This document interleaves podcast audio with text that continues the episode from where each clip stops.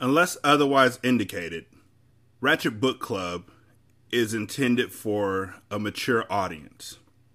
Viewer discretion is greatly advised.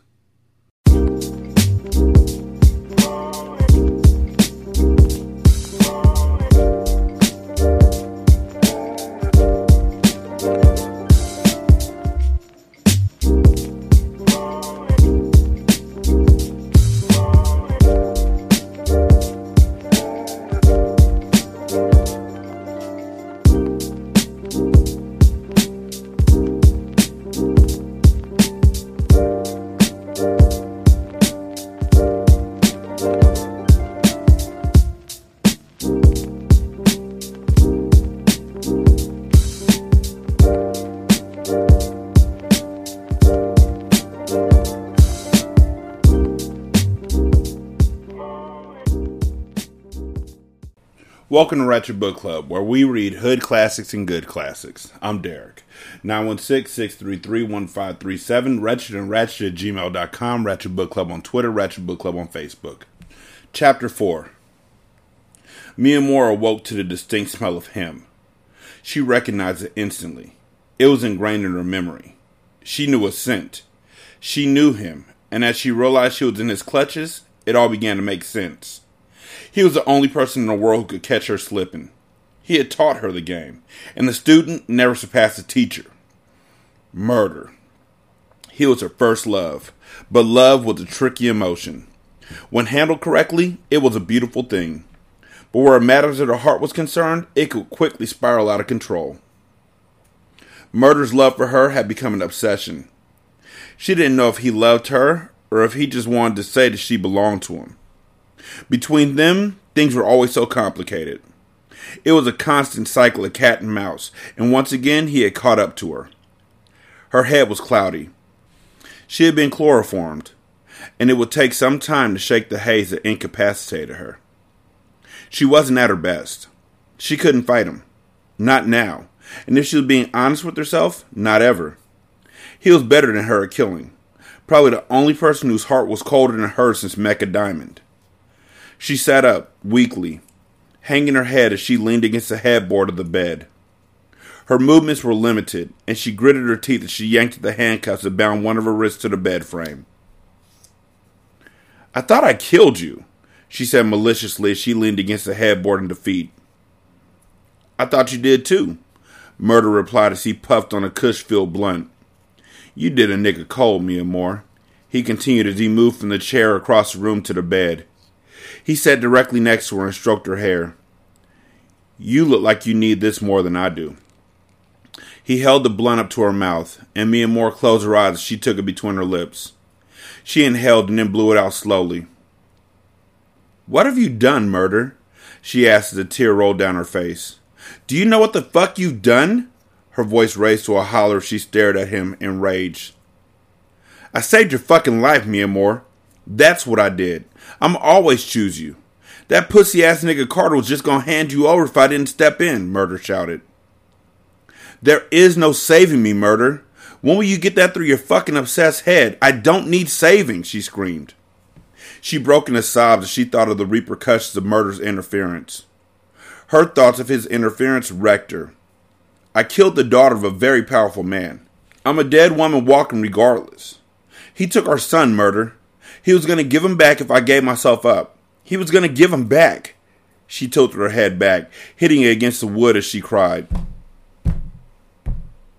All you had to do was let me do that. He's dead thanks to you.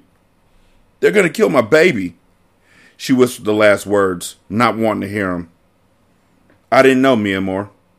The nigga Fly didn't say anything about a kid, Murder stated. Miamor sniffled as she stared at him in disbelief.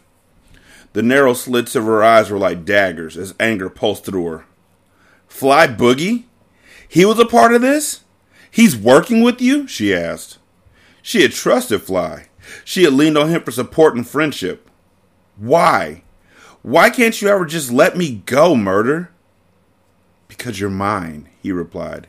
You might not remember how much we mean to each other. Carter might have you blinded by this cartel bullshit, but I remember Mia. He leaned his face into hers as he tried to kiss her, but she turned her face defiantly. I don't remember, she whispered as her lip trembled at the thought of her child. You remember, he insisted as he kissed her cheek sensually, then her ear, then her neck. He was intoxicated by her scent, and she cringed at his touch. You remember me busting that pussy open? You remember me putting my tongue on it? I can still hear you calling my name, Miamor, begging me for it. I know you ain't forget that. You said it was mine. I got locked up and left you out here to survive on your own. I know you're pissed about that. You latched onto another nigga so these streets didn't eat you alive. I get it, but it's time we got back to what we used to be. Before you switched up. He pulled back and mushed her head hard. You hear me? I don't remember them ever being intimate. Honestly. I don't. Not once. They kissed in front of the car after a party, but I don't remember them having sex. I, I don't know. I know that uh, she wasn't trying to do anything because she knew that he and Anissa had a relationship, and then she was like, I feel a certain way even though I shouldn't, and blah, blah, blah, but I don't remember them ever being intimate. Miamor gritted her teeth to stop herself from getting slick at the mouth. She didn't know what murder was capable of. Not anymore. The last time they had faced off, she was pregnant and defenseless. She had seen a side of him that was so psychotic, she knew he wasn't above killing her. He would rather see her buried six feet deep than back in Carter's arms. She'd have to play this carefully. A knock at the door caused Murder to rise up off the bed, and she sighed in relief. She didn't fear murder. She didn't fear anyone. But she did fear for the fate of her son. He was just a kid. He wasn't supposed to pay for her sins. Fly Boogie's gonna end up killing Murder. And then Carter's gonna end up killing Fly Boogie. Murder snatched open the door to the bedroom, and Fly Boogie walked inside. In his hands, he carried brown paper bags of food. He looked at Miamor. She looked away. Miamor, he said. Miamor didn't respond. Confusion plagued her as a million things ran through her mind. What is he doing here? How does he know murder? she thought. Did I tell you to talk to her? Murder asked. Don't ever step, young. It was a subtle warning. What, nigga? Fly Boogie asked, challenging him. Miamor realized Fly Boogie was in over his head. He had no idea what a man like Murder was capable of. She needed him to tread lightly, so she spoke up. Baraka has CJ, she told him. The longer I'm here, the worse things will get. He's probably killing him right now. Fly Boogie cleared his throat as he looked at her sympathetically. You've been out for a couple days, Miamor. It's too late, Ma. Baraka killed Lena and the kids, Fly informed her. The memorial is today. It was like she had been slapped in the face by his words. They stunned her as her heart immediately felt hollow. It was like all the love that she had collected in her life had drained out of her at that moment. It hurt. Like nothing she had ever felt before, her soul burned like the fires of hell were scorching her. No, she said as she shook her head in denial. No, she screamed. He's my blood, my only son. You have to let me go. I can't be here. She spoke passionately, pleadingly, desperately as she pulled at the handcuff. No! She sounded wounded, as if she were being tortured slowly. What they didn't know was that this was her worst fear. This was a nightmare. Neither man had ever seen her so distraught. Murder rushed over to her side. Miamor, stop, he said. She was pulling at the handcuffs with such force that he thought she would break her wrists. The entire bed shook as she lost control. I'm gonna fucking murder this motherfucker, she shouted. She snapped. Like a shark out for blood, her instincts clicked on. Get these fucking handcuffs off me, she sneered. Her resolve was so strong that he could see the malice in her stare. This isn't about Carter murder. This ain't about me and you. It's about my seed. If you keep me here, I will never forgive you. I will never love you. I will never see you the same again. You won't want me because you won't be able to trust me. You won't be able to close your eyes around me. I swear to God, I will kill you if you keep me here. My son's funeral is today. I have to be there. I have to see him. His mother has to be there, she pleaded. Look what they did to you, Mia. Look how vulnerable they made you. You wouldn't be like this if you had stayed with me. I would have protected you, Murder stated. I know, she cried. I know. I remember. I remember you as the man who would do anything for me. So be that guy right now. Do this. Against his better judgment, he dug in his pocket to retrieve the key to the cuffs. He released her and then gripped her face tightly. Don't play me, Miamor. You know what happens when I have to come find you. You do what you have to do with your kid, but you know where home is. Don't make me come snatch your pretty ass out of that casino. She nodded and scrambled from the bed before he changed his mind. Take her back, Murder said to Fly Boogie. And my money? he asked. I'll get your money, nigga. You think she's in any state to get to the casino account right now? I'ma pay you. For now, make sure she comes back, Murder insisted. Moore and Fly Boogie walked in silence out of the hotel suite. It wasn't until they were in the elevator that Miamor spoke. What did you do? She shouted as she pushed him hard in the chest. She was livid, and although she was the more deadly of the two when she was armed, unstrapped, she had no wins against his strength. He pinned her against the wall, pressing the weight of his body against hers. Calm down, Ma, he said as he stopped the elevator. How could you work with him? How do you even know him? How could you do this? she cried. She was hysterical at the thought of her child. How had he died? Had Baraka been cruel? Had he tortured her son the way she had tortured Yasmin? This is all my fault. My baby boy. No, she said, coming undone as her knees buckled. He needed me. Shh, Fly Boogie soothed her as he held her up, steadying her while placing his forehead against hers. Look at me, Miamor. I can't. I just can't. Her heart ached so badly. I didn't know. I didn't know about the kidnapping. I had love for Lena and for your son. For Money's son, too. You know I wouldn't have made that type of move if I had known what was up. But giving yourself up was the wrong play, Ma. Men like Baraka don't hand out pardons. He lost his daughter. Your blood ain't enough. He wants Carter to feel the loss of his legacy. He would have killed your son whether he had you or not. I wasn't about to sit on the sidelines and let anything happen to you. It ain't in me, Fly Boogie said. His face so close to hers that when she spoke, their lips touched.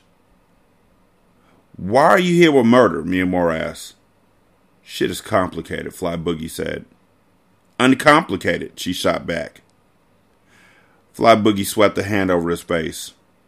I met Murder years ago in Miami. He paid me to infiltrate the cartel, he admitted. He left out the part about knocking off Carter. I got sucked in. I got close to Carter, and then Carter went away and I got close to you. I left Miami and I said, fuck murder. I didn't look back. He showed up here a few days ago, so I helped him snatch you. This nigga didn't even know Carter. Carter knew nothing about this nigga. He was with Zaire. He was one of Zaire's young niggas because Carter had left the game. Also, I'm not pleased about this. I'm pretty certain that they're lying about the kids being dead because they're not giving them any love as far as how they died. But at the same time, they didn't give Lena nothing. Like they just were like, we're done with her story. We have nothing more to say about her. We're just gonna X her out the game. I guess she should have went with Odom. I mean, shit. Miamor shook her head in disgust. So all this time you were just his bitch? You were his spy, his flunky? Report my every move to him? What was the end game, huh, Fly? Were you gonna kill me?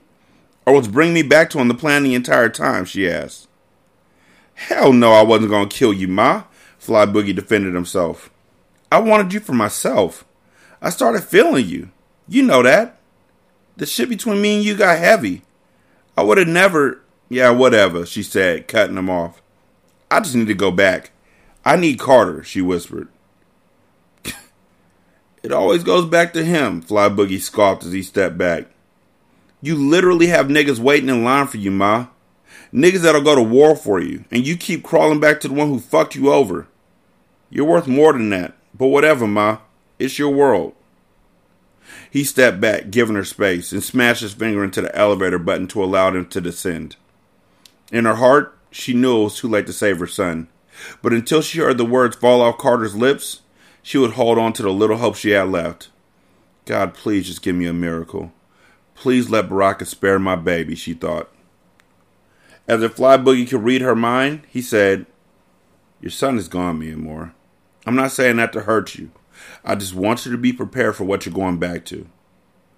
I don't want anyone else to see your breakdown. So process it now. Feel it now so that when you walk into the church, they won't witness you fall apart. You're a queen, Ma. Can't let that crown fall. The cemetery was peaceful on that day. The birds chirped, and a faint breeze blew over them as Carter, Monroe, Breeze, and Zaire gathered in front of Lena's solid gold casket. Three framed pictures sat behind it. Carter couldn't even bring himself to look at them. Lena's smiling face, along with CJ's and Mo's, were lined up next to one another. Only Lena's body had been discovered. Baraka had never had the courtesy of burying his daughter, so he didn't extend the courtesy to Carter and Monroe. They were forced to memorialize their children instead. Carter kept hoping this was a nightmare that he would eventually wake up from. The finality of his reality was too much to deal with. His son was gone. His nephew, gone. Lena, gone. Their deaths marked a change in him. He was gone. His soul was so damaged that it felt as if he would never be the same again. The cadence of his heartbeat changed. Everything hurt. Even the thoughts that ran through his mind caused him unbelievable pain. He just wanted it all to end. Carter had been living wrong. He had thrived on power, on money, on prestige. I guess that's respect. I'm guessing. I'm going to give him that. What he wouldn't give to be a regular Joe at that moment. Regular Joes didn't usually bury their kids. They lived a comfortable, routine day to day life without even realizing how lucky they were. Carter's kingpin lifestyle had brought him riches, but the things he had lost in that pursuit were priceless. This was a blow that he would never recover from. The sound of an approaching vehicle caused everyone to turn their heads in its direction. It was a private service. No one knew they were there. Not even Lena's parents had accepted their invitation to attend. They had written her off long ago when she had chosen that lifestyle. Fuck is she doing here? Monroe asked as he saw Miamor roll down the passenger window. Money, Breeze whispered. Please, not today. Miamor wasn't ready for this. I can't breathe, she whispered as her chest tightened. She sat in the passenger seat of Fly Boogie's F 150 as she watched a small ceremony take place in the middle of the cemetery. It was intimate. Only family attended, but she still felt unwelcome. She was on the outside looking in. Her guilt had ostracized her. I mean, it should. This is literally all your fault, but it's also Carter's fault for cheating. So, ugh. You can go, Fly, she whispered as she reached for the door handle. I ain't going anywhere. I'll be right here, he replied as he watched her exit the vehicle. Nigga, you should probably go. Your life is truly in danger in a million different ways. She walked across the grass, closing the distance between her and the people she had once called family. She halted a few yards away. Pictures of the children had been enlarged and framed. Lena's casket was the only one present. Tears accumulated in Miamor's eyes. Breeze was the first one to react. She watched as Breeze knelt down to whisper in Carter's ear. He looked up at her, and when their eyes met, she knew. It was true. Their prince was gone. Monroe could no longer contain his anger as he stormed over to her. Give me one reason why I shouldn't put a bullet between your eyes, Monroe said as he snatched Miamor by her neck, flinging her against the oak tree as if she were weightless. She wasn't afraid to die. She didn't even flinch as she stared at Monroe. Shoot me, money. Just do it, she whispered to him. She was broken. Nothing he could do to her could be worse than what she had already felt. Money, Carter barked, but there wasn't much he could do. He sat confined by the wheelchair. He will never move the same way again, let alone run to a rescue. Monroe, he called. Zaire walked up behind Monroe. This won't solve anything, bro, he said. That's my life in that box over there, Monroe shouted as he pressed his gun point blank against Miamor's head. My wife, and now my son is dead because of you. He was a little boy and he was taken from me because of you. She could practically see fire dancing in his eyes. He was so heated. She didn't blame him, and she would deserve her fate if he chose to pull the trigger. She would have if she were the one holding the gun. She knows money, Zaire stated, his tone mellow. The last thing he wanted to do was incite Monroe. We all know. We don't need more bloodshed. We all feel this hurt. Monroe pulled back the hammer of his gun and gripped the trigger. He wanted so bad to end her. Staring into her eyes, he saw nothing. It was as if she were gone. Mentally, she had been depleted. Emotionally, she was damaged for life. It was as if she was already dead. Guilt had pushed her to the point of no return. Someone had to be held accountable for this. The lives of her babies had been taken. Her dear friend Lena had been taken. She deserved to die at the hands of Monroe. She silently wished that he would just pull the trigger, because death would be easier than carrying the grief of this around for the rest of her life. I don't blame you. This is my fault. Just do it. Do it, money. Do it! She screamed. She saw how bad he wanted to. In his rage, he was a spitting image of Mecca. If she didn't know any better, she would have sworn that Mecca was the one threatening her life. Goosebumps formed on the back of her neck, and despite the Nevada heat, she shivered. Breeze finally managed to roll Carter's wheelchair through the grass over to the heated scene. Take a walk, Monroe, Carter stated. He might have been out of commission, but the tone of his voice was strong and it was clear.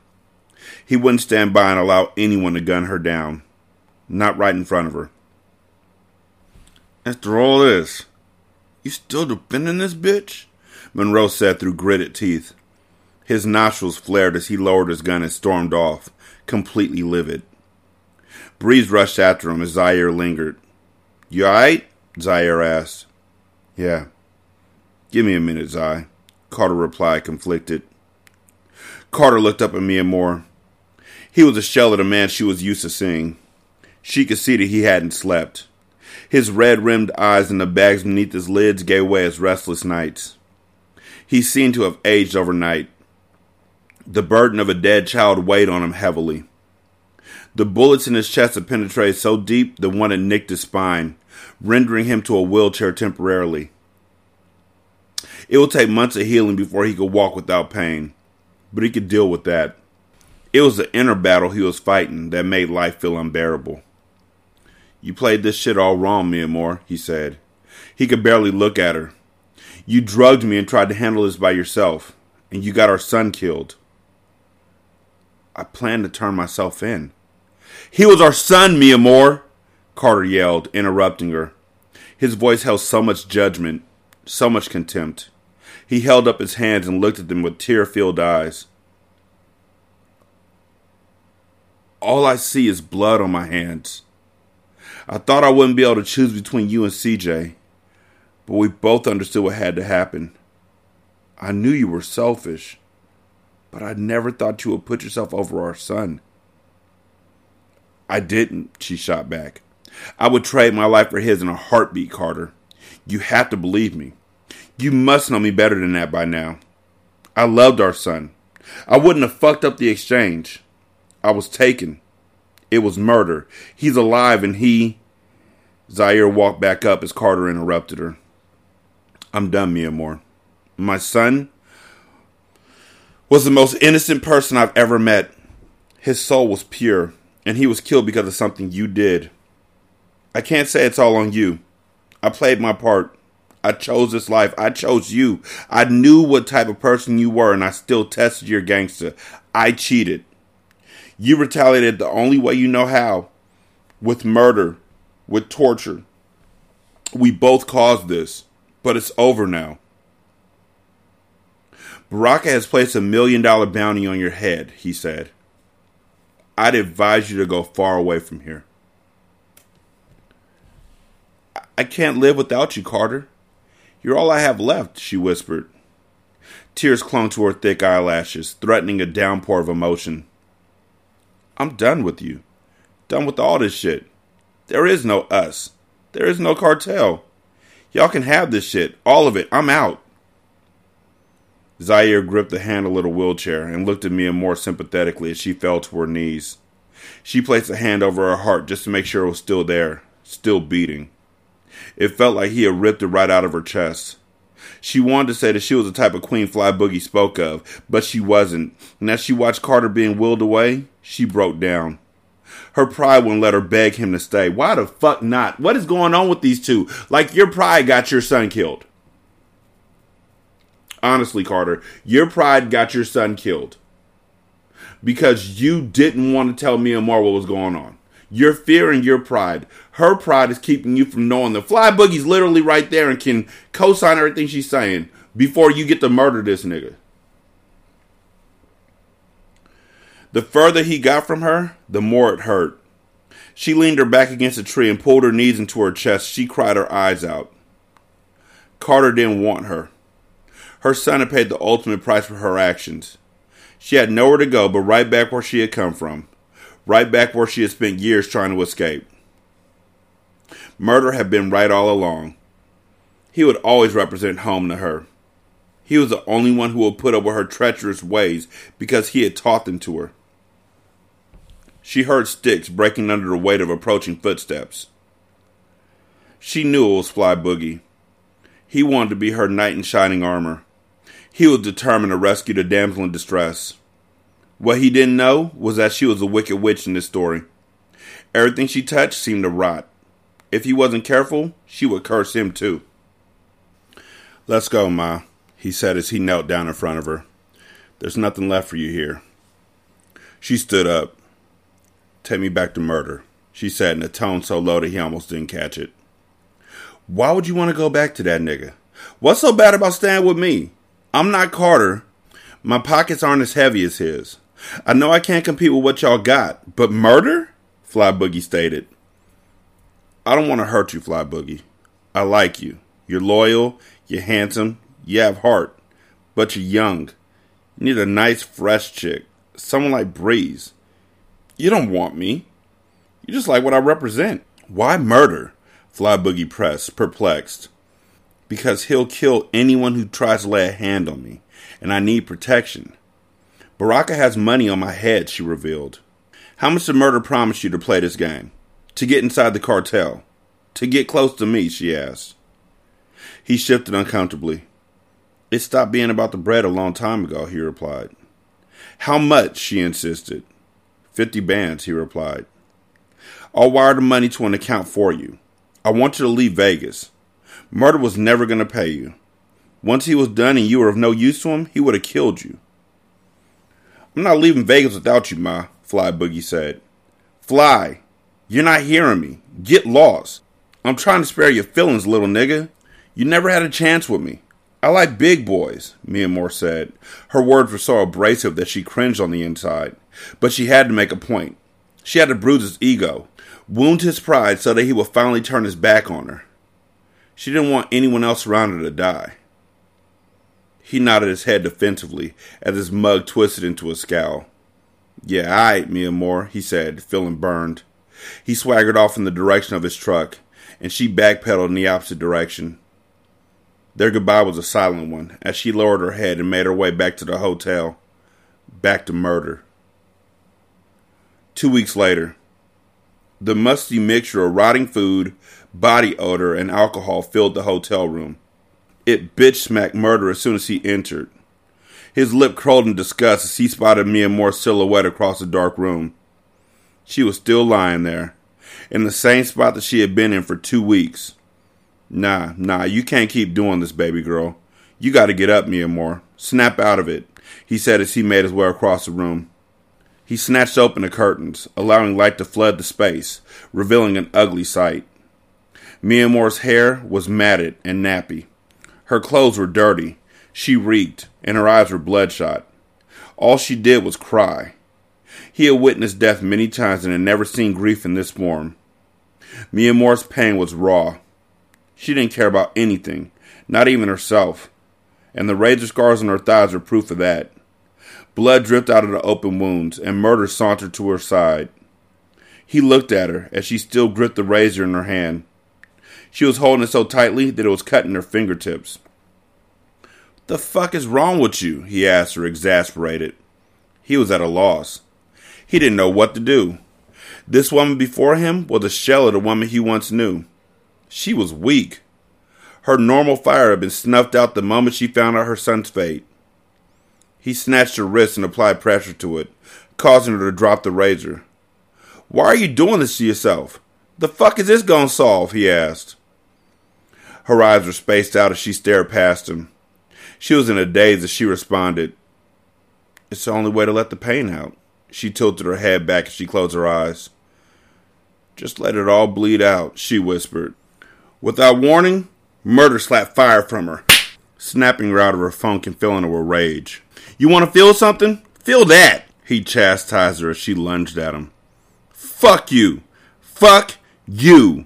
She screamed as she beat his chest. He hemmed her up as she struggled to swing on him.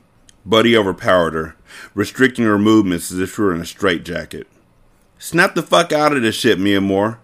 I know you lost your kid, but how many kids have you left motherless or fatherless? How many of them little motherfuckers have you bodied? She killed over, bawling, as the harsh reality of karma slapped her in the face. It was a far mightier blow than the one Murder had served. Murder had fought so hard to get to her. She had damn near killed him back in Miami when he tried to take her away from the cartel the first time. Still, he pursued her. He wanted her. He had to have her, and now that he got her, time had changed her. She wore her grief like a heavy cloak. It weighed her down. There was no light behind her vacant stare. Her teary eyes were filled with nothingness, and it was hard to stomach. He felt like he was babysitting. Where was his ride or die? A nigga ain't beat for this shit, he thought. His heart beat intensely. He was overwhelmed by anger and disappointment. This wasn't how it was supposed to be when they reunited. The sulking, the depression, the insanity. He couldn't understand her logic. Sure, he sympathized, but he was ready to get back to reality. Miamor was stuck in her grief. She was frozen. I need my murder mama back, he said as he bent down to help her stand. That's who you are, Miamor. He motioned to her, waving his hand up and down her body. This? This chick ain't you. Bring my murder mama back. Murking something always made you feel better. Miamor looked him in the eyes and blinked slowly. It took so much effort to do everything. All she really wanted to do was sleep. If she could sleep forever, she would be happy. In her dreams was the only place she could see her son. You would do anything for me, wouldn't you? she asked. A little patience crept into Murder's heart as he replied, You know that. Just tell me what you need. I need you to let me go, she said. In one swift movement, Miamor pulled Murder's gun from his waistline. He chuckled as she pointed it at him. It was instincts like that, her murderous nature, her quick draw, that turned him on. It was over gunplay that they had connected, and over gunplay that they would reconnect. He was sure of it. That shit is in your blood, Ma. I love this shit. This the bitch I know. But I know you well enough to know that you're not gonna curl that trigger on me, Murder said. His hands were at his sides. He was relaxed and unmoved by her theatrics. He knew when Miamor was out for blood, and now was not one of those times. No, I'm not. Not on you, she said. His eyes bulged in horror as she turned the gun on herself and without pausing to think twice, click. She didn't even flinch at the gunshot that should have ended her life. Instead, disappointment filled her face she realized the murderer emptied the chamber and popped out the clip upon entering the room. She had been ready to end it all, but the unloaded pistol only revealed how deeply her psychosis had settled in. No, no, no! Click, click, click. Why the fuck did his eyes bulge in terror if he knew that the gun was fucking empty? Well, what? Was there an invisible bullet in there? What was he scared of? She pulled the trigger over and over again, aiming at her temple, wishing that she would just die already, until finally murder rushed her. Get your ass in here, he screamed at her as he dragged her across the room, kicking and screaming. Have you lost your fucking mind? Do you know what you would have done had that shit been loaded, Ma? You can't take that back. You can't undo suicide. Once it's over, it's over. Just leave me the fuck alone. Just go. I don't want to be here. Don't you get that? It hurts. Unlike anything I've ever felt, it hurts, she shouted, snot and tears mixing on her face as he manhandled her. He gripped her shoulders and shook her hard, hoping to shake some sense into her. I can't trust you. You're not thinking straight. I know it will clear your mind, he whispered more to himself than to her. He flung open the closet door and pushed her inside and then barricaded the door so she couldn't get out. He heaved in exhaustion as he rested his forehead against the door. Hold tight, Miamor. I'll be back. I know something that'll help you get through this. I just need you to stay still. You can't hurt yourself in there. I'm sorry, Murder whispered, winded from their struggle. Crazy bitch. Murder grabbed his gun and snatched his keys off the table as he stormed out. He was determined to get Miamor back. He had her physically in his clutches, but he needed her mentally to be strong. He needed her, and he knew just the type of therapy to get her to come back to him. Murder sat in the smoke filled bar, shoulders hunched, a beer gripped between his hands as the thoughts of Miamor cluttered his brain. He turned in his chair as the loud music blared throughout the hole in the wall. Drunken frat boys and college girls made up the crowd. He turned his bar stool and faced the dance floor as his eyes scanned the room until he set his eyes on a pretty young girl. Her caramel skin, bare midriff, and short pixie cut appealed to him. She was what he needed. She was the perfect distraction, and he nodded his head, greeting her as he lifted his beer bottle to his lips. She flashed her pretty smile before walking over to him. You don't look like the college boy type, the girl said. He wasn't thirsty. He simply turned back towards the bar when she sat in the seat next to him. He wasn't with kicking game, not for what he intended. It wasn't necessary. I'm Alicia, she introduced herself. There was curiosity in her eyes. She was young and reckless. The thought of a new adventure with this obvious bad boy was an exciting notion. In a room full of clean cut college boys, his grown man swagger stuck out like a sore thumb. He was just the type of guy she wanted to take home for the night. There was something about those bad boys that made a good girl swoon. Murder motioned for the bartender. Scotch. Neat. And whatever she's drinking, he said. She smiled. So do you have a name? she asked. You're drunk, Murder observed. You're standing there with your ass hanging off the bottom of your shorts, your titties on display, your shirt half ripped, and cheap six inch heels on. I'm a hood nigga with a big dick and loaded pockets. He paused as the bartender delivered both drinks. Does my name really matter? Are you ready to get up out of here? He was crass, direct, a bit rude, but she loved it. The girl took her drink and tossed it back before replying. You got a room? Murder left a $50 bill on the bar and walked out. He didn't look back because he knew the college girl would be right behind him. She smirked, feeling herself as she took a deep breath. She looked back at her friends, who were preoccupied on the dance floor.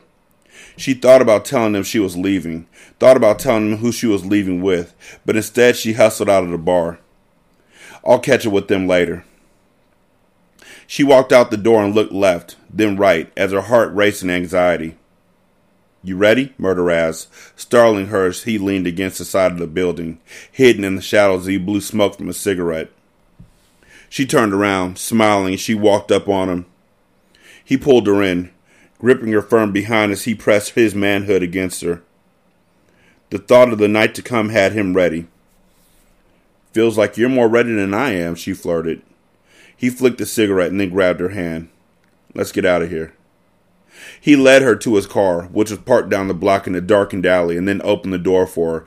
You don't see any of the red flags here, huh? You don't know his name.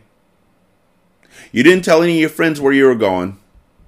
He's parked in a dark alley. He leaves out without you and then hides in the corner in the darkness. His car's in a dark alley in the darkness. You don't see none of the red flags. Okay. She eased into the car and then he ran around the front to enter from his side. As soon as he sat down, she grabbed him, caressing the print that had formed in his pants. He sat back as he pulled out in the traffic, and then with one hand on the wheel and one hand behind her neck, he guided her mouth down onto him. Show me what you got, little mama. Who knows? If you do it good enough, I may just have a reason to keep you around, he said. Mia Moore stopped fighting. She had stopped banging, stopped screaming. There was no point. No one was coming to her rescue. She wasn't getting out of the closet until murder felt like letting her out. So she sat, stoically recounting all the ways she had caused her current circumstance. It had been her hot head, her inability to rationalize her anger without the help of her gun, and her quick trigger that had brought her here. She knew Carter hated her. Hell, she hated herself. He was the only person who could heal her heart, and he wanted nothing to do with her. So instead, she accepted murder as a consolation prize. She didn't love him, but he loved her, and because of that, she would be protected. She heard the door to the suite open, and she waited until the closet door was pulled open. She was curled up against the wall, knees to her chest she looked up at him. Get up, Murder said. Miamor reluctantly climbed to her feet and ambled out of the tiny space. Murder tossed some clothes at her roughly. Put these on. I got something to make you feel better, he stated. There was no compassion in his tone, only annoyance. He was determined to snap her out of this depression. There was nothing attractive about her current state, and the longer she dwelled in it, the more he could feel himself pulling away. Miamor sneered at him as she stepped into the jeans and shrugged on the jacket. Her hair was a mess, her eyes swollen and red, but she didn't care. He shook his head as he grabbed her elbow and led her out of the room. Where are we going? she whispered. I can't be seen anywhere around town. You're going to get me killed. Shut up and walk, he said. He escorted her to the trunk of his car. I've got something for you, he said as he stood behind her. He kissed the nape of her neck and handed her the key. Open it. She rolled her eyes, but snatched the key and inserted it. She turned and lifted the trunk. When Miamor saw the young girl, gagged and bound in the trunk, her heart dropped. The terror shined in the girl's eyes. Miamor quickly closed the trunk and turned to murder. What the fuck is wrong with you? Miamor asked. What's wrong with you? Murder shot back. This is who you are, Mia. This is what we do, he spoke through gritted teeth, his frustration rearing its ugly head.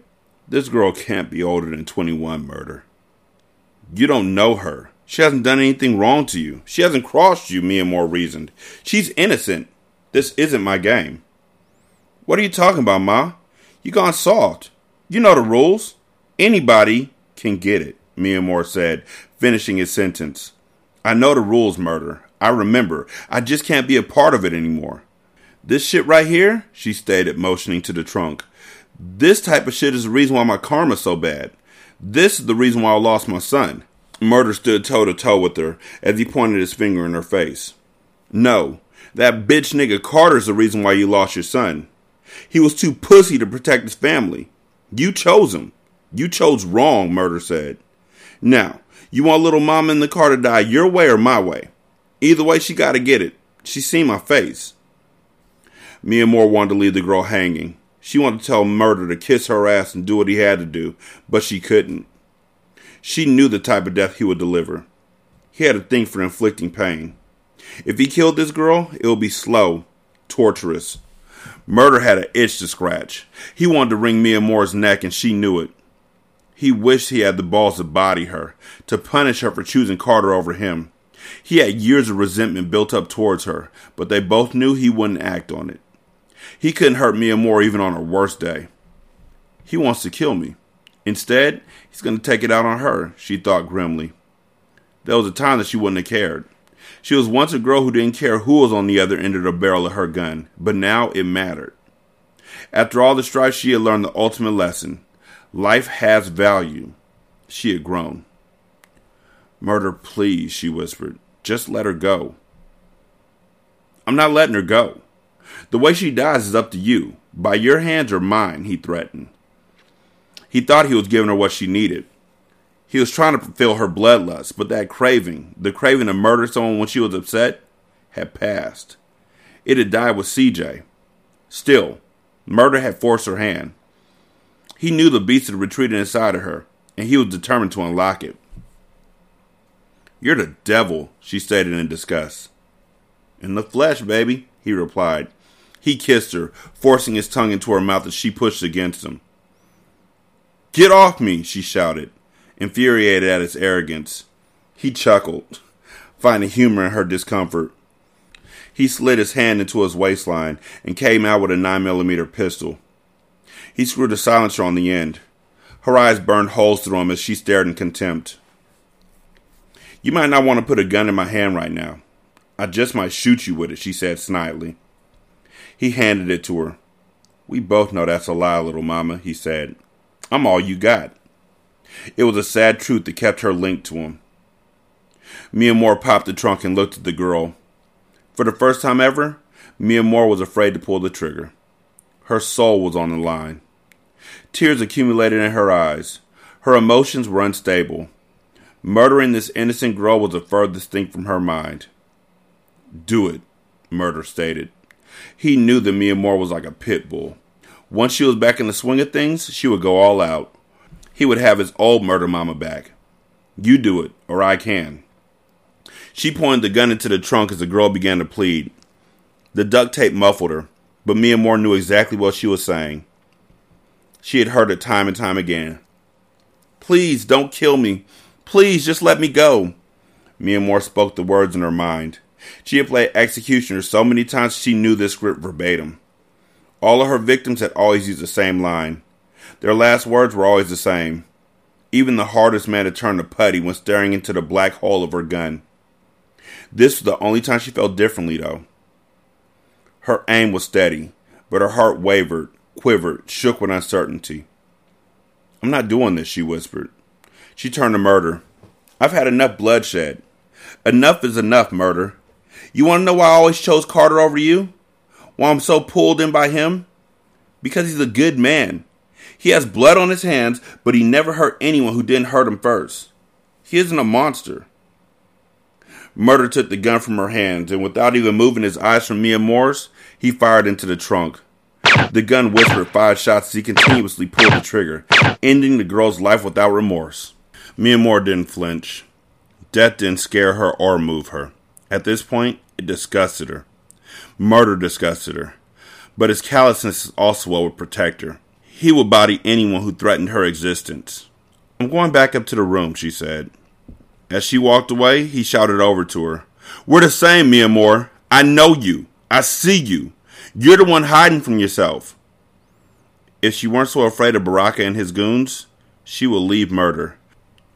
But the Arabs put a fear in her that she had never known existed. So as long as she had to put up with murder, she would. At least until she could figure out a plan B. This is dumb. This whole thing is dumb. This whole thing is because of a lack of communication on all sides, and it's dumb. And I'm sorry that those kids had to die. I'm sorry, that sucks. That girl didn't have to die. Those kids didn't have to die. This whole thing is stupid. This whole book, this whole book, the book before was all about communication. 916-633-1537, Wretched and Ratchet at gmail.com, Ratchet Book Club on Twitter, Ratchet Book Club on Facebook. Leave a review on Podchaser, copy and paste that in the Good Pods, copy and paste that in the Apple Podcasts. Uh, thank you to everybody who's checking us out on Good Pods and on Podchaser. Uh, you can also leave a donation at patreon.com slash single simulcast or at buymeacoffee.com slash sscast or on the Good Pods app, you can go to our tip jar. Thank you so much for listening. I greatly appreciate it. Y'all be good. I'm going to holler at you later. Peace.